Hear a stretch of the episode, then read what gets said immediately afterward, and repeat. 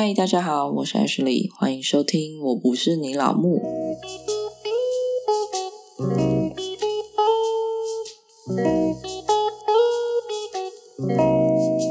今天又是一个闲聊的系列，总之你听完之后不会获得任何的知识，直接把丑话先说在前面。好，反正呢，在我成为全职妈妈之前呢，我也是有在职场上打滚过的一个社畜。反正就是来跟大家分享一下，我觉得我蛮奇葩的工作经历，也算是一个上海的奇遇记吧。那时候大学刚毕业，因为科系的关系，我就进到了一家做外销的纺织厂，在里面当业务助理，就第一份工作嘛，先做看看咯。工作内容不外乎就是要处理订单啊、联系客户之类的啊，反正就是一个扎扎实实的社畜。因为上班大部分的时间都是在打杂，就是你要做很琐碎的一些工作，加上我们公司人数蛮少的，办公室的部分啦，所以就变成很多事都要肩扛起。没有，就是当人家助理嘛，你就是得什么事都要听业务的。如果他叫你做一些琐事的话，你就得做嘛。因为我们要联系客户，然后明明就是我们自己的产品太烂，还要拜托客户让我们过。因为我们其实是纺织厂嘛，那我是纺织厂这里的业务。就变成说，纺织厂那里送来的布料给客户核准过后，我们才能继续做大货，就是你看到的那些衣服。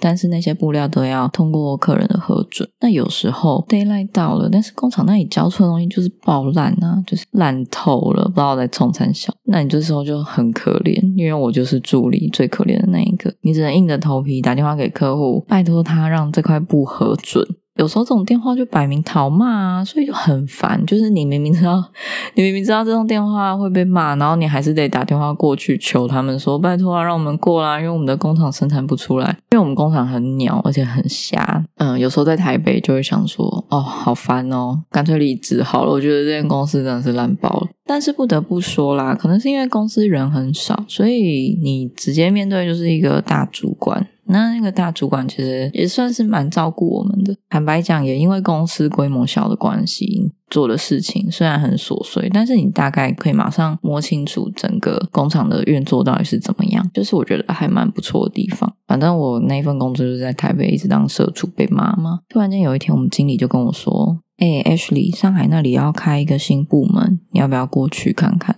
然后我就想说，上海那里好像还不错，诶可以去看看，然后顺便去玩。当时也没有想很多，大概薪水就谈了一下之后，就觉得嗯还行啦，包吃包住，然后还有包三餐，就这样莫名其妙去了上海工作。结果没想到是一个超级奇葩的一个工作经验，因为在那里让我最惊讶的不是上海的建筑，也不是人多到靠北的地铁。而是我的老板在那里，我真的完全体会到什么叫贫穷限制了我的想象。简单介绍一下我的老板，他是一个台湾人，在很早很早很早以前就去了上海当所谓的台商。反正就是那时候上海还没有发展起来，所以地非常的便宜，他随随便便就买了超大的地。老板也在那边置很多产。经过这么长的一段时间呢，光卖地他就可以一辈子吃穿不完了。真的是有钱到靠北的那一种，有时候自己在那里都会觉得，哎，我真的是生不逢时啊！我如果再早生个二十年、三十年，我是不是就可以赚一大笔钱？七年级生真的很惨哎，一毕业然后就金融海啸，还有 SARS，现在还有武汉肺炎，到底是从三小？反正就是很大的全球经济衰退都给我们遇到了，超可怜的。好，这不是重点。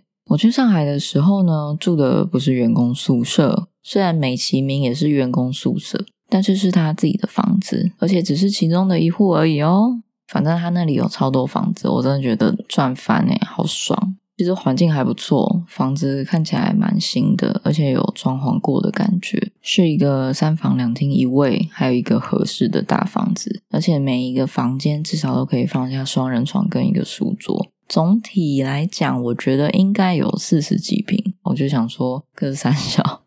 住的比我家还大，我真的好穷哦！我真的是穷鬼，越想越可怜。里面除了我以外呢，其实还有住另外一个人，他就是老板的秘书，也是台湾人，但他已经长期住在上海了，很少回台湾。再加上偶尔老板在台湾的特助也会过来一起住。但他每次被老板叫过来，大部分时间都不会在宿舍里，通常都是在老板的别墅里面，所以其实蛮少机会遇到他的。老板那时候呢，买大概才台币五百多万，我当时去的时候已经是人民币五百多万喽，是不是超爽的？只要在那里放个十年，随随便便都比你赚的钱还多。我去了上海，然后安顿好之后呢，就开始我的伪台干人生。为什么是伪台干呢？因为美其名是台干，但其实我还是个打杂的。我那时候的工作经历也才一年多而已，所以我还是一个最菜的。又加上我去的是一个新部门，也就是说，我有点类似像就是安插在那里的一个台湾人嘛，类似间谍这样子，偶尔跟老板或秘书汇报一下 大家都在干嘛，没有，就是汇报进度啦。所以，除了我本来的工作内容之外，就是打杂。介绍一下那边的环境：老板的厂房，其中一栋是办公室，然后加产线区；另外一区就是我所在的部门。然后我的部门旁边是一个玻璃盖成的开心农场。厂房里面为什么会有开心农场？它是一个玻璃的温室，然后它是专门种菜给老板吃的。因为据他们说，老板有时候就想要吃有机的食物，没有农药的食物，所以就是在那里，然后种给老板吃。我觉得超奢华的，就是你有一个专门自己的温室，然后专门种菜给你吃。我刚去的时候也是很傻眼啊，还问同事说那个里面到底在干嘛，然后同事就说哦没有啊，种给老板吃。反正大家就已经见怪不怪了啦，我觉得很荒谬。真的是有钱，你想干嘛就可以干嘛。哎，就是你想要在你的厂房盖一个温室也可以，说盖就盖。然后那个温室据说啦，好像大概花了快两千万人民币吧。我也不知道是不是特助随便胡乱我的。反正想去有个玻璃屋，我已经觉得很荒谬了。我根本就不 care 他花了多少钱，你说多少我都会相信。哎，本身就是件超荒谬的事情。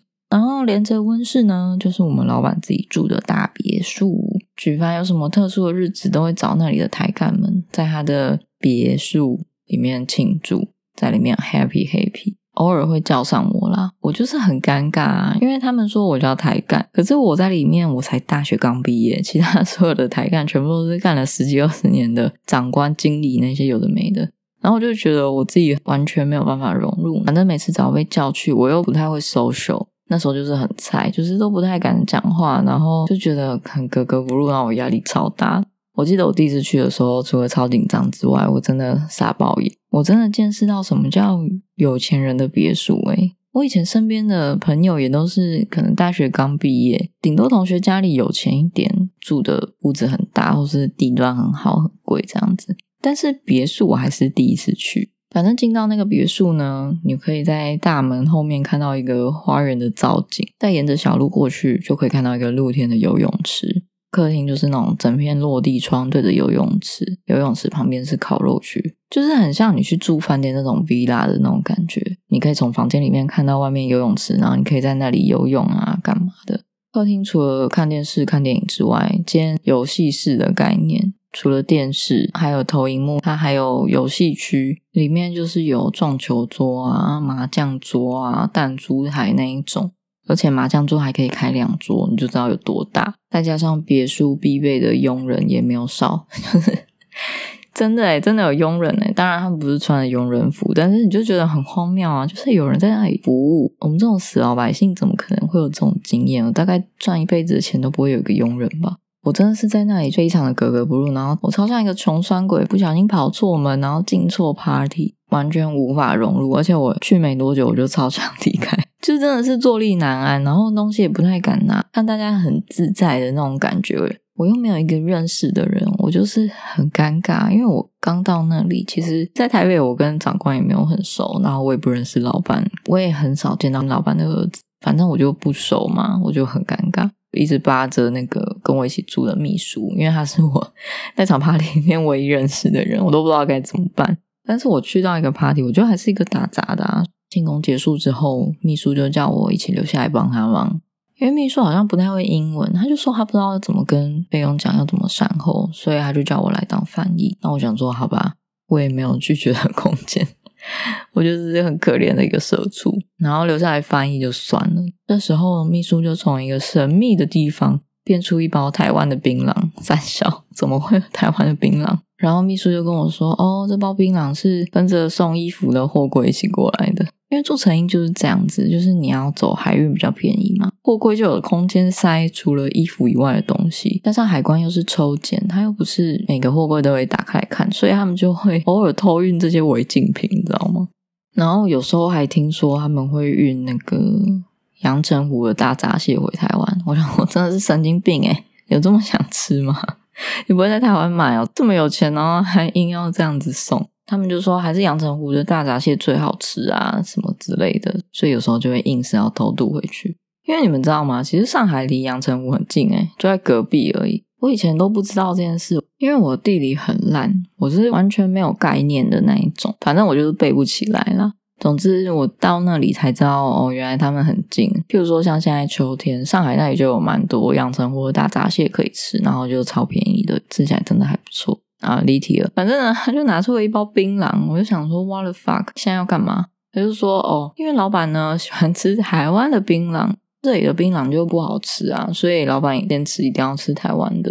好像云南那里有产吧，我忘记了。但这里不会有那种槟榔店啊，你就得自己包，而且老板又要吃有料的，就是什么红灰那些有的没的，反正我就被留下来一起包槟榔了，我真的是很傻眼。然后秘书还教我怎么样包比较好吃，然后馅才不会跑掉，莫名其妙达成我在上海包槟榔的成就，到底是三小啊？荒谬的事情其实不止一桩，之后偶尔会加班到比较晚，就会看到，诶每到一个时间就有一台车子进老板家，而且是一个跑车。一开始我其实以为是老板的儿子，但后来问了我的长官，因为有一阵子比较常加班，然后我就跟我的长官两个人在办公室那边偶尔会闲聊，然后我就问他说，诶那个车子到底是干嘛的？为什么可以直接开进来老板的家里？然后他就说：“哦，那是老板包养的妹子啊。”我就：“哦，这么随便吗？这么顺其自然的感觉，这样正常吗？”然后我主管就说：“啊，这种事就见怪不怪啦，大家都知道。而且老板其实有一个老婆。”然后我就想说：“哇哦，真的是刷新我的三观。”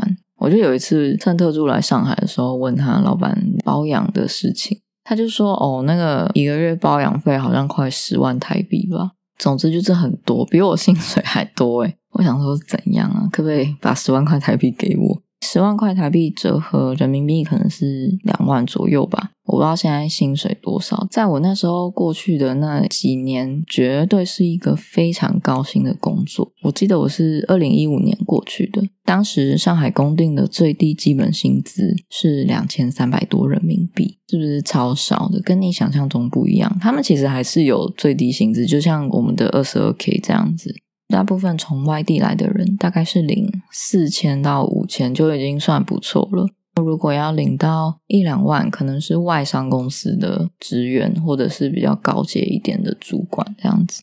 所以快两万人民币其实是超级超级高薪诶然后我就想说，哦，真的很好赚诶我干嘛这么努力？没办法，只能说哦，就是我没那个命可以赚。不过中国薪资的贫富差距真的蛮大的啦。反正在那里包养真的蛮正常的。有人不是说为什么去到了中国就会想要包养或者是叫小姐吗？因为真的蛮便宜的。坦白讲，你在那边可能叫三四个小姐，在台湾只能叫一个。他们的小姐又很年轻，又很敢做一些事情，你懂的。而且那个时候，台湾人还没有被这么唾弃，就是 台干在他们眼里还算是一个不错的职业，就是可能安上之后当凤凰这样子。所以这个文化真的是蛮盛行的啦，真的是要看自己的另外一半有没有办法把持住。反正就是在那里包养，非常的正常。更不用说每一次上酒店，他们都会叫一堆小姐，因为很便宜啊。而且不仅上酒店，他们比较常就是在老板的别墅里面唱 KTV，再叫陪酒的小姐过来。那时候其实问我那主管的时候有点尴尬，因为我没有想过我在上海的那个主管是老板的小舅子。也就是说呢，他也知道老板有包养小三或是怎么样的。因为他妹妹就是老板的老婆，然后我就问他说：“那你这样子不会很尴尬吗？”他就说：“反正他也管不了啊，也不想管，也不关他的事，就是 就是一种不关心也不介入的感觉。”我就问他：“那你妹妹不会介意吗？”他就说：“反正他都在国外啊，而且其实他妹妹之前也是老板的秘书，也算是介入老板的第一段婚姻吧。你就知道有多乱。老板的第一任老婆是因为他妹妹所以离婚，老板就把他跟他的小孩送到美国去，又在上海包养小三。反正我都觉得我三观完全崩坏，就是 天哪！你只要够有钱就可以耶。真的是这样哎，他每个月好像寄钱过去是几十万在寄哦，然后要多少钱就可以直接拿，真的是用钱堵你的嘴。然后他第一任大老婆也和平离婚，因为老板好像直接给他一个厂房，还是直接给他一间公司。所以我真的悟出一个道理，就是你没有办法娶二房，真的是你钱赚的不够多，没有办法堵人家的嘴。我的老板就是一个土豪，坦白讲啊，真的是除了钱多以外，没有什么文化底蕴吗？就是没有什么文化知识那一种，不是歧视，但真的就是给人感觉是一个非常有钱的八加九。就是你看到他开跑车、开名车，然后嘴里嚼着槟榔、抽着香烟，在台湾你不说，我还以为是诈骗集团赚很多呢。反正就是没有什么气质啦，对，应该说是气质，没有一种有钱人有教养的气质那种感觉。但是人家就是有钱啊，为什么他是土豪？他配给主管的公司车清一色是奥迪，我不知道为什么他特别喜欢奥迪吧。像他给他在上海的秘书是一台 A4，奥迪的 A4 开。超爽的，然后给我的主管，也就是他的小舅子，是奥迪的 TT，是一台跑车，整个超荒谬的公司车是一台跑车，我真的傻眼，然后完全觉得就是 真是钱多没地方花，超浪费钱的。有时候也会耳闻说，老板的两个儿子上酒店的事迹，可能从小老爸的花钱方式也是很荒谬，他们自己也超荒谬的，两个都超爱买跑车。大概在厂区有停了十几台跑车吧，然后两个人明明跟我差不多大，但是也是嚼槟榔、抽烟，真的长得就是八加九。因为他们很爱上酒店，有一次哥哥好像喝到大醉还是干嘛的，然后就在酒店的包厢大撒钱。他那个撒钱不是我花了多少钱，是他真的是拿一叠的人民币，然后在包厢里面撒。就是像电影那样子，我丢一叠钱给你，然后你在那边捡啊，而且这个钱还不包含酒钱跟包厢钱，反正对他来讲应该都小钱吧。那两个兄弟就是非常的荒淫度日哦，上梁不正下梁歪嘛。老爸这样花钱，他们儿子也是拼命花，也是蛮有道理的。而且他们两个兄弟其实未来是要接管这间公司，但是呢，他们又不太上班，然后年纪又很轻，所以很多主管其实都会有点看不起他们，只是念在给老板一个面子上，给一分尊重而已。有时候你就会听到一些流言蜚语，然后就觉得，嗯，大家真的好黑暗哦。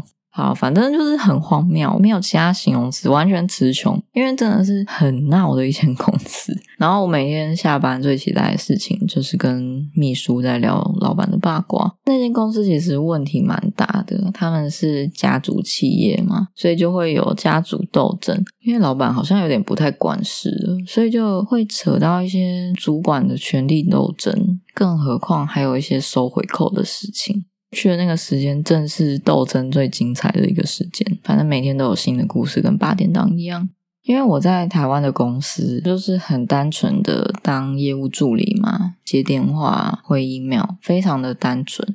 我是到了工厂才发现，原来工厂的水真的很深收回扣这件事很正常，而且其实大家都有非常多上下其手的空间。又加上每一个部门那些高阶主管们就是很嚣张啊，每个人都钱包饱饱的，你就可以感受到船产真的很好捞钱。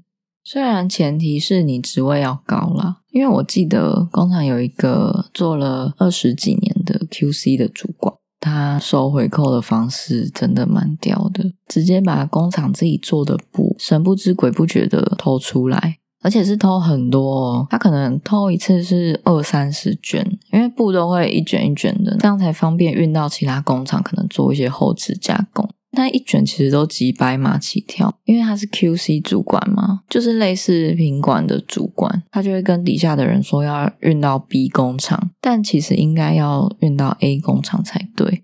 他这样子做，他中间就可以赚价差。因为我们公司是做外销的，那些布呢，最后会加工做成国外的牌子的衣服，所以他可能跟 B 工厂谈好，说我运给你，然后你一卷要给我多少钱？他再转头跟老板说：“哦，我们工厂的产能不足，然后可能要延长时间。”老板也相信他讲的话，然后也没有特别的去查，所以他就超常用这种方式收回扣。所以我在台美才会超级容易遇到布做不出来，然后一直要延后，一直要延后，被客户骂这样子。那为什么会被扛？因为那位 QC 主管呢，他有一次跟人家谈好了要运过去的布，结果来不及送，对方以为他在胡乱他，直接派人来我们工厂堵他，这整件事才这样被扛。听说场面好像很火爆吧？那些人就说他不出来，我们就不走，然后就在那里闹事，这样子搞得全公司都知道。但是更荒谬的是，老板也没有开除他，我也不知道为什么，可能觉得他干很久吧。这间公司就是个很闹的公司，反正我也没差，因为不是偷我的钱。这边要讲一个，有些人会看到什么工厂流出啊，或是一些仿品，然后卖超便宜的，它的布可能也是真的是原厂布，但是那些布呢，它其实是没有经过客人那里核准，可以做成衣服的布，所以那种布其实瑕疵蛮多的，品质又很不稳定，才会卖这么便宜。那些货都统称叫工厂流出嘛。因为你就可以知道，其实纺织厂这种人不会少啦，大家运的东西不一样而已，可能是偷布或者是偷一些成品，所以他没有那些商标跟吊卡，他就还是假货。真的不要听他们说什么工厂流出都是同一批啊，你就相信了，它追根究底就是假货，因为品质很差，你也最好不要买。除了这种手法之外，其实还有很多收回扣的方式。另外一种最基本的就是指定布厂。因为即使我们工厂自己有生产布料，但一定会有一些印花或者是特殊的布料需要仰赖其他工厂。所以有些经理级的主管就会说，这一款衣服的布要给哪一家工厂做，那家指定的工厂，他就可以再从中间报不同的成本跟价格，或是他跟老板说，其他家做不出来，又做的不好，这家又比较便宜，哪一家又比较贵，所以我们挑这一家工厂让他做。那那一家工厂八成就是他有收回扣的工厂。这种事情就是业界都嘛知道，你有收过回扣，但是真的是 who cares。他就赚很多钱啊！他赚到可以在台北的大安区买房子，小孩念私立名校啊，出入都是名车，老婆都是名牌包，这样子口袋赚包包。如果是我，我应该也会做吧。不过我说了，可能中小企业才有办法这样子上下其手。如果你是上市上柜的话，其实有点难，操作的空间感觉有点小，因为大公司的职位比较多，所以大家的事情就会被切得很琐碎。你也比较难这样子做，虽然也是有可能，不然就不会有这么多公司的弊案。真的是我去了，我才知道每一个环节都可以污钱呢。有时候都想说，难怪我们工厂做的工超烂的，然后布超贵，我们还要在台北那里求客人，很可怜。不过我那个部门大概在我做了快一年之后，好像还是撑不下去哦。老板可能觉得麻烦，不想要继续研发。因为我待的部门比较偏研发部门，可能就是用不同的方式去印布料，那个成本又一时没有办法压低。又加上有些主管啊，好像不喜欢我们部门的主管，就是老板小舅子，就会在老板耳边说一些谗言，然后把我们部门拔走。所以在那部门结束之后，我也就回来台湾，然后做下一份工作了。只是来跟大家分享一下，我觉得蛮奇葩的经历。要遇到这种土豪老板，应该真的蛮难的吧？因为大多数的有钱人也不会做这么夸张的事啦。我觉得。反正这是我个人的经验了，大家听听就好。好，那今天就说到这里。如果喜欢我，欢迎订阅或留下评论，或是追踪我的 IG。我们下周见啦！